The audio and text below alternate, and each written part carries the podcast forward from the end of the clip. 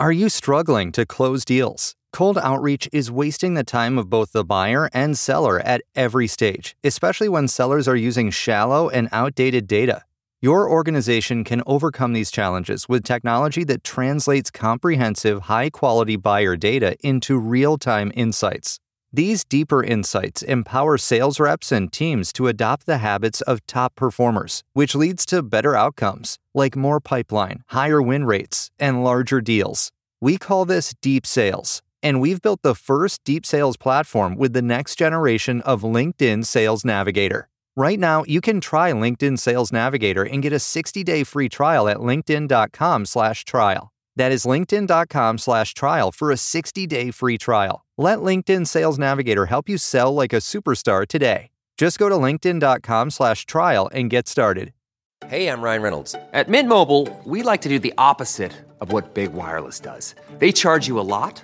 We charge you a little. So naturally, when they announced they'd be raising their prices due to inflation, we decided to deflate our prices due to not hating you.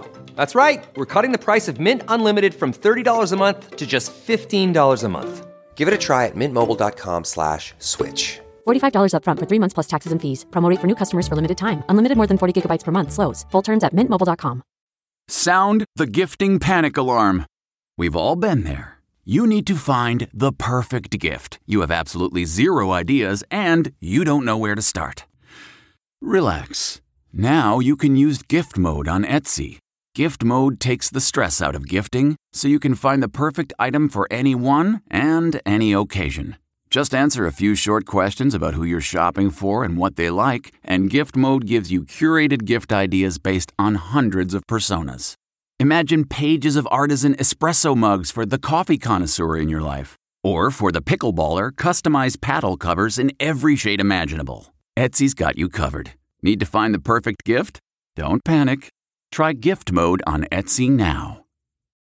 Hello everybody, Peter Greenberg here on this Friday afternoon as I'm sheltering in place in my home in New York, and I hope you're doing the same wherever you happen to be as we all attempt to get through the coronavirus crisis. I thought it would be a good idea to give you an update on all the news that's happening in the world of travel. Most of it not happy, but most of it important for you to know, to share, and then to adjust based on your own circumstance. So let's first start out with the industry itself. Basically, it's come to a standstill. It's essentially collapsed. We're talking about 50 million jobs at risk globally. What's even worse is that in the United States, we will lose 4.6 million jobs in the next 10 days. That goes across all the sectors. What many people don't remember, or they don't even realize, is that travel and tourism is the largest industry in the world. It's 1 out of every 10 jobs. It's more importantly, 1 out of every 5 new jobs. And as a result, a lot of people are going to be suffering. Let's start, first of all, with the airlines. And remember, this is not trickle down. This is tumble down. So fasten your seatbelt. United Airlines, an 80% drop in their international service, more than a 60% drop in their domestic service, and that number is only going to get worse. In fact, it would take me longer to list the places that United's not flying now than the places they are flying. Delta Airlines started this week by parking 300 of their planes. They ended this week parking 600 of their planes, and it's only going to get worse for them. And of course, we also have American right behind them. Plus, people forget. In the year leading up to the coronavirus, we already lost 31 airlines around the world, not to bankruptcy, but to liquidation. So what the coronavirus has now done is it's been the tipping point for many other airlines that may not come back. Remember, liquidation means you don't come back. And there are airlines right now on the brink of liquidation. There's Norwegian. There's Air India. There's Alitalia. There's Hainan Air in China and many of the other Chinese airlines as well. So there's an issue right there. But the real problem right now, what about the other big airlines overseas? Lufthansa has parked 600 of their planes, and their chairman has already said when they come back after all this is said and done, they'll come back smaller. British Airways has said to their 45,000 employees, we're in a fight for our life, and we're not coming back the same way. So what we're on the verge of seeing over the next weeks and months is consolidation in the airline business we haven't seen in the last 15 years, with no new entrants on the horizon. So that's going to affect not only the way we travel, how we travel, it'll also affect how we pay. And we'll talk about that in the weeks to come. Then there are the hotels. And the hotel situation, we have another problem. The hotels have asked for a $150 billion, or I should say $250 billion bailout. The airlines asked for 50, and I'll talk about that too when we come back to that. But all the hotels, the big ones, the Marriotts, the Hiltons, the Hyatts, the Intercontinentals, they are all shuttering hotels as I am speaking to you. Here in New York, the largest hotel in New York, the Hilton, closed. We all know what happened in Las Vegas. They were at 4% and started closing the hotels even before the governor ordered them to close all the other hotels. For the first time in recent memory, the entire Las Vegas, not just the Strip, is dark. The hotels have asked, again, for the $250 billion bailout. But what's crazy here is think about the number of rooms we're talking about and the number of jobs. Marriott alone, 1.4 million rooms. And all the ancillary jobs in that sector associated with that. It's the maids, it's the guys who buy the food, the guys who drive the trucks, the dry cleaners. I don't have to tell you how many people get into one room before you ever stay in it. Those people are now looking for jobs. Now, it's even worse than that, because what many people don't realize is that the hotels I just mentioned, the brands I just mentioned, the Hiltons, the Hyatts, the Marriotts, they don't really have a lot of equity in the hotels.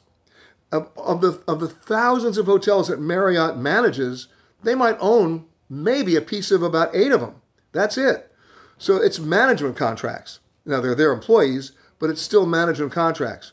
They don't have to worry about the assets. The assets have to be worried about by their owners. Who pays their mortgage? Who gets them bailed out? Again, we're going to see consolidation like we've never seen before. Marriott came into this with about 31 separate brands. I don't think they're coming out of this with 31 separate brands. And then we've got to come to the cruise lines. And the cruise lines are an interesting situation because they've also asked for a bailout. But let's do a little history here. Normally at a time like this, there would be 365 ships sailing the oceans of the world, representing all the different brands. Now, of course, they're parked, they're docked, or in some cases, they're drifting. As I'm speaking to you now, there are a few thousand passengers, many of them Americans, on ships that countries will not allow to dock. They're still out there and haven't been able to get back. A lot of the other ships they've parked in south of Freeport in the Bahamas, where a lot of the cruise ships have their, or cruise lines, have their own private islands, you know, Stirrup Key and other keys. So they're still there with full crews on board, and they're not going to go anywhere for a while. Now, you may remember the cruise lines said they weren't going to sail for the next 30 days. Let's not kid ourselves. They're not sailing for the next 90 because it takes a while to ramp up. Even if we get out of this in 30 days, they're not sailing for the next 90. Plus, they have another image problem and a sea that's a little bit more difficult to navigate than the hotels and the airlines, because the airlines are considered essential to the infrastructure of our country. They are part of the supply chain. Hotels, essential to the economy and the business of our country. Where do cruise ships fit in? They're not essential to the transportation infrastructure. They're not essential to the supply chain. They're just about jobs, most of which are not held by American citizens. So even though Trump has said he may give them a bailout, they may be in for a fight in Congress on this. And speaking of that, let's talk about those bailouts. The airlines have asked for $50 billion in bailouts. Well, think about this. Between 2010 and 2019, 96% of the airlines' free cash flow didn't go into buying insurance, didn't go back to their employees. It went to stock buybacks for their executives and their shareholders. So you know that if Congress is going to do the right thing, the bailouts for the airlines better come with some strings attached that actually benefit consumers.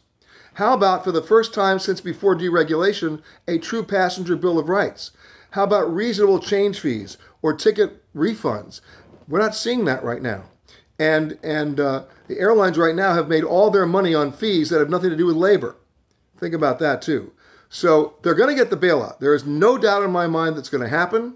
The question is how fast it's going to happen, considering all the little strings attached that Congress is going to make there. It's going to happen. Wait and see. But remember, earlier this week, a number of the airlines actually wanted to stop all their domestic flying. They just wanted to shut down completely because they're only flying at 20 to 30% load factors, which is not sustainable under any circumstances.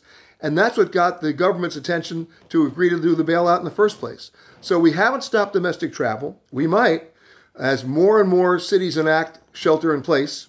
We had, of course, New York and California, and just a few minutes ago, Illinois. Other states will follow suit. So no one's going to fly anywhere. And then we have level four. And you've heard me talk about this before, but it bears talking about again.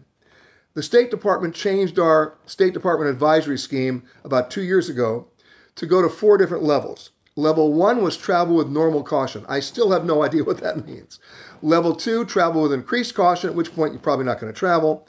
Level three means reconsider travel. At this point, you're digging a hole in your backyard. And level four, which is what they did yesterday, a basic blanket, 3 words, do not travel, applied to every country in the world, meaning no international travel for U.S. citizens. Now, can you still go, assuming you can get on a flight? Yes. But even if you had flight insurance or travel insurance, it would be voided by that level four because you knew ahead of time you shouldn't go. And of course, as part of that announcement, they announced that any U.S. citizens overseas should make every attempt possible to get back home. Very difficult to do since the European Union has closed all the borders. That's trains too. You can't get out. So you have a lot of Americans who might want to come home now who can't get here. And the State Department has not been clear as to how they're going to get them home. Commercial airlines may not be the answer, and I haven't heard about military flights going over yet. And if you remember, during the very first days of the coronavirus crisis, when they flew back the first workers from China to the U.S., the State Department chartered a flight and then charged all those American citizens, I believe, $1,000 a person to just get on a plane in order to be quarantined once they landed here. Not the best deal I've ever heard. So that's another issue that hasn't been dealt with yet. I'm presuming the State Department will provide more clarity about that in the next 24 hours. But for the moment, we're dealing with thousands of American expats. Actually, if you really want to know the truth, 3.2 million American expats living overseas who, even if they wanted to get home, might not be able to. And if they do have to come home, they might have to be quarantined. So hold on to that thought. And then one of the issues that everybody's complaining about now, and I'll deal with it now as well, and that is what if you're holding a ticket for a flight that you booked weeks ago to go somewhere overseas, or even to go to Indiana? Will the airline give you a refund? Well, the airlines, as you might imagine, are desperate to hold on to their cash, and they don't want to part with any money at all. So at first, and by the way, they've changed their refund policies 4 times in the last 8 days. Why? They went from draconian to a little bit less draconian to still draconian, and we're still draconian. My advice to you is if you're holding a ticket for a flight that's not leaving in the next week, but leaving maybe in the next month, don't try to cancel it or refund it now, because I'm going to wait for those policies to change to where they actually benefit you. So wait on that. But my advice to you, and I'll repeat this again later, is here's my email, peter@petergreenberg.com. If you call the airline, assuming you can get them on the phone, or try to do it online, and they want to exact a change fee or a penalty to rebook, or they don't want to give you a refund, I want to hear from you. I want the details so I can get out there and help you get that money back, or at least give you the rebooking. The model that I like the best is Southwest Airlines. Way before Corona, if you had a flight on Southwest, you had a bona fide reservation, and you needed to cancel it, as long as you called them 10 minutes before the flight departed, they'd give you a full credit, put it into your account, and you use that money up for a year to fly on any other Southwest flight you wanted to. That, to me, was fair and reasonable. But to charge me a penalty fee for either a rebooking or a cancellation, especially now, is just not only not fair, it's not right. So I want you to think about that. Again, my email is peter@petergreenberg.com, and I'll answer any of your questions, regardless of whether it's about refunds, at that, and you'll get back online. Last but not least, let's talk about going forward, the future. And this is important because the most important thing to know is that we've got, all these airlines. They're not going to be all these airlines when we come back. Travel agents, they're getting beaten up. The only thing they're dealing with right now is cancellations and refunds and rebooking. They're not getting any revenue. The revenue streams have dried up. They have evaporated. Even the travel agents have asked for about a $7.7 billion bailout just to maintain their liquidity. And you know what? I think they deserve it. They've been doing very hard work. And we need them, by the way. So going forward, remember, we're going to be in this for a while. It's not going to end next week. It's not going to end next month. With all intuitive, with my intuition working here, and I don't think I've been wrong before, we'll be traveling again maybe in June, maybe in July. But until then, do like I do. Sit at home and watch Wheel of Fortune and Jeopardy. I did very well on Jeopardy last night, by the way. Didn't win any money because I was playing at home, but you get the picture. But now let's talk about perhaps a little bit of good news. And there is a silver lining here. Would you believe that it's been reported by a UN agency that the pollution levels around the world have gone down dramatically, especially over China and Italy? Why? People aren't working. They're at home. The clarity of the air in Beijing is remarkable these days, and in many other cities in China. Same thing in Italy. That's the first thing. The second, isn't it interesting that up until recently, what were the topic A's, B's, and C's? Over-tourism, sustainable travel, and the environment. Well, no over-tourism right now. The Acropolis is empty. The Louvre is abandoned. Venice is completely, empty. I can mention 40 or 50 other very famous destinations and cities that are literally ghost towns, not to mention just about 50 blocks from me, Times Square. So there is a silver lining here. We can get back to this in a much more responsible and ethical way when this crisis ends. Interestingly enough, in Venice right now, not only is the water clarity better than it's ever been in decades, you know what's swimming around the canals right now? Dolphins. They haven't seen dolphins in 30 years in Venice. So there's hope there too. And then finally, another silver lining that I want you to think about. Many of you watching this are members of an airline frequent flyer program. You're probably sitting on a lot of miles that you either haven't redeemed or you couldn't redeem. They wouldn't let you redeem them. Well, guess what? There's tremendous availability. Not right now, because nobody's flying. But when we come out of this crisis, for the first 2 months as we ramp up, guess what? Tons of availability. And I saw an operation, a choice that I haven't seen before on those mileage charts that are still sort of like hanging around on the web. A frequent flyer business class award that would have gone for 135,000 miles will be going for about 57,000 miles. A coach ticket to Europe can be as low as 20,000 miles. Now, I'm not talking about August, September, October. I'm talking about when the crisis is over and people are ramping up the travel over that 60-day period. That's when you can actually use those miles for what they were supposed to be used for. Not a magazine subscription, not a box of chocolates, but to actually get a seat on the plane to go actually where you want to go. So remember that, think strategically, and be ready for that. Not now, but in the next 2 months, you should start looking around. And then, finally, I want to leave you with this thought. And I'll be back with you on Monday and Tuesday with more updates. But until then, remember this. Fear is something that only complicates your ability to think clearly. And we need clear thinking now. We are desperate for clarity. And if we don't get it from our government, then get it from the people who are actually doing the hard work, the people on the ground. And that's who I talk to every day. So I implore you to think clearly now. Do not be basically suffocated by fear, and know that we're all in this together. And hopefully in moments like this and in the moments to come, that clarity of thinking will help us all. So again, my email is peter@petergreenberg.com. Email me your questions. I'll try to give you very fast and accurate answers. And until then, please stay safe and stay sane. Look around. You can find cars like these on AutoTrader, like that car riding your tail. Or if you're tailgating right now, all those cars doubling as kitchens and living rooms are on AutoTrader too. Are you working out and listening to this ad at the same time? Well, multitasking pro, cars like the ones in the gym parking lot are for sale on AutoTrader. New cars, used cars, electric cars, maybe even flying cars. Okay, no flying cars, but as soon as they get invented, they'll be on AutoTrader. Just you wait. AutoTrader. Hi, this is Jill Schlesinger, CBS News business analyst, certified financial planner, and host of the Money Watch podcast. This is the show where your money is not scary. It is a show that's all about you. It's your questions that make it possible for me to provide unconventional and entertaining insights on your money, and maybe more importantly, on your life. Follow Money Watch wherever you get your podcasts. You can listen ad-free on the Amazon Music or Wondery app.